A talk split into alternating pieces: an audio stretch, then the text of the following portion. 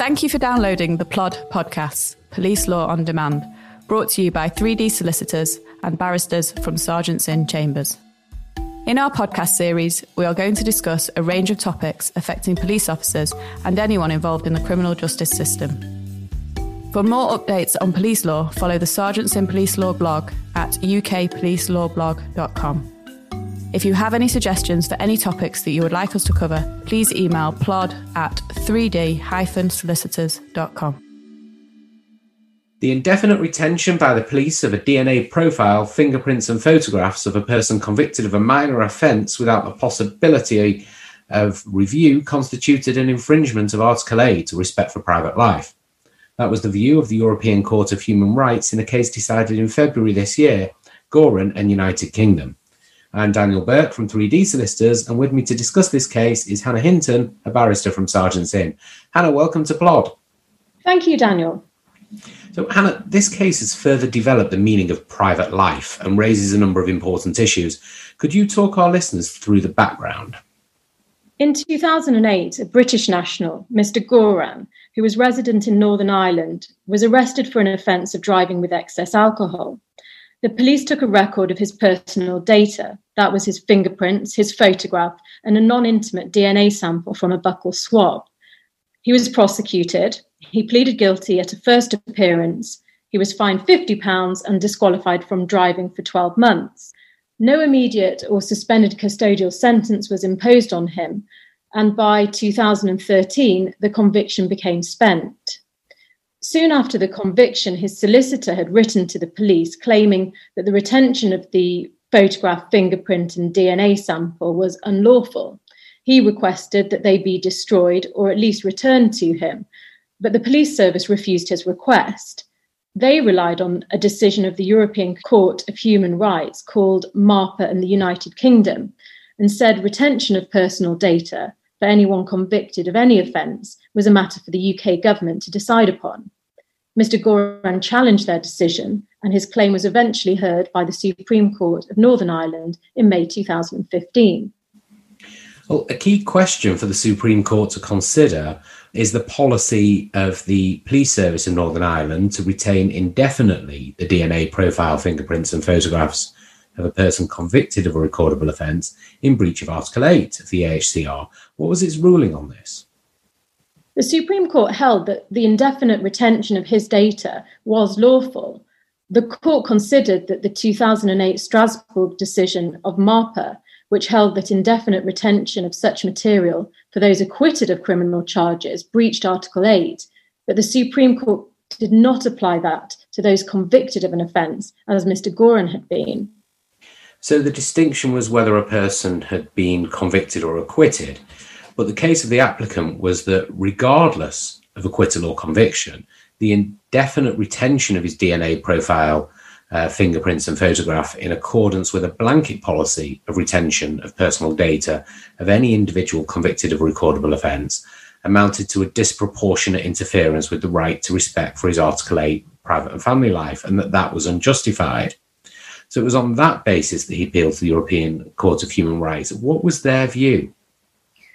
The court agreed with the applicant. It followed its earlier decision in Marper and held that the indiscriminate nature of the powers of retention, which led to the personal data being held indefinitely, failed to strike a fair balance between the competing public and private interests. The court was impressed by Lord Kerr's dissenting judgment in the Supreme Court. He had said that the retention of personal data required a more nuanced, sensibly targeted policy to reflect the seriousness of the offence involved, to contribute to the goal of ensuring that the interference was no more intrusive than was required. The Strasbourg court was critical of the police service because there had been no evidence that any consideration had been given to the question of whether indefinite retention of Mr. Gaughran's data was necessary for effective policing or combating crime.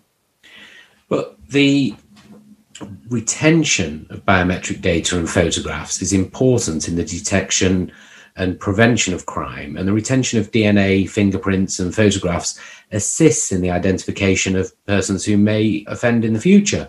Now, the court clearly had a balancing act to strike. How did they manage this?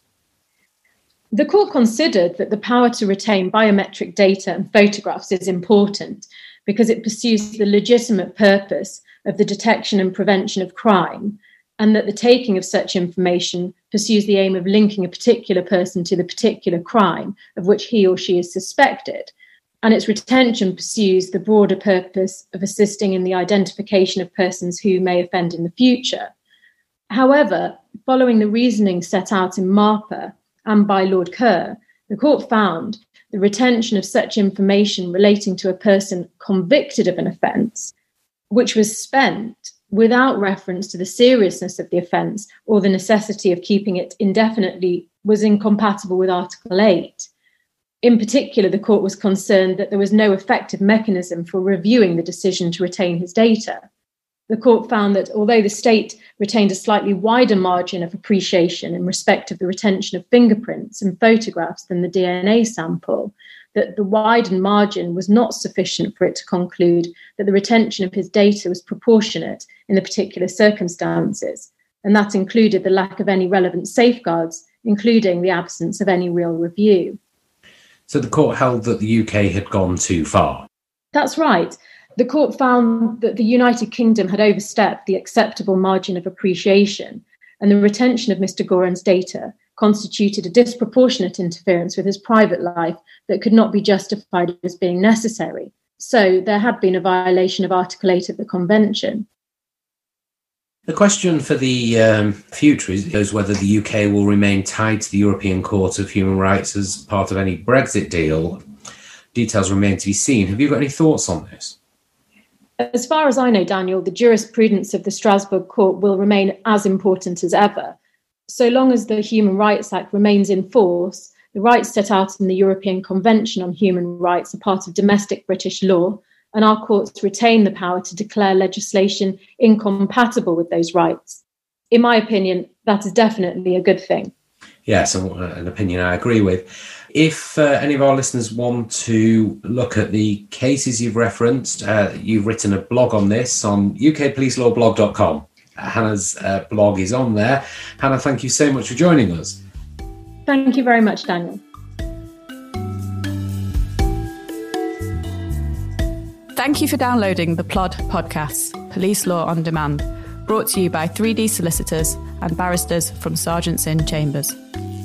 For more updates on police law, follow the Serjeants Inn Police Law blog at ukpolicelawblog.com.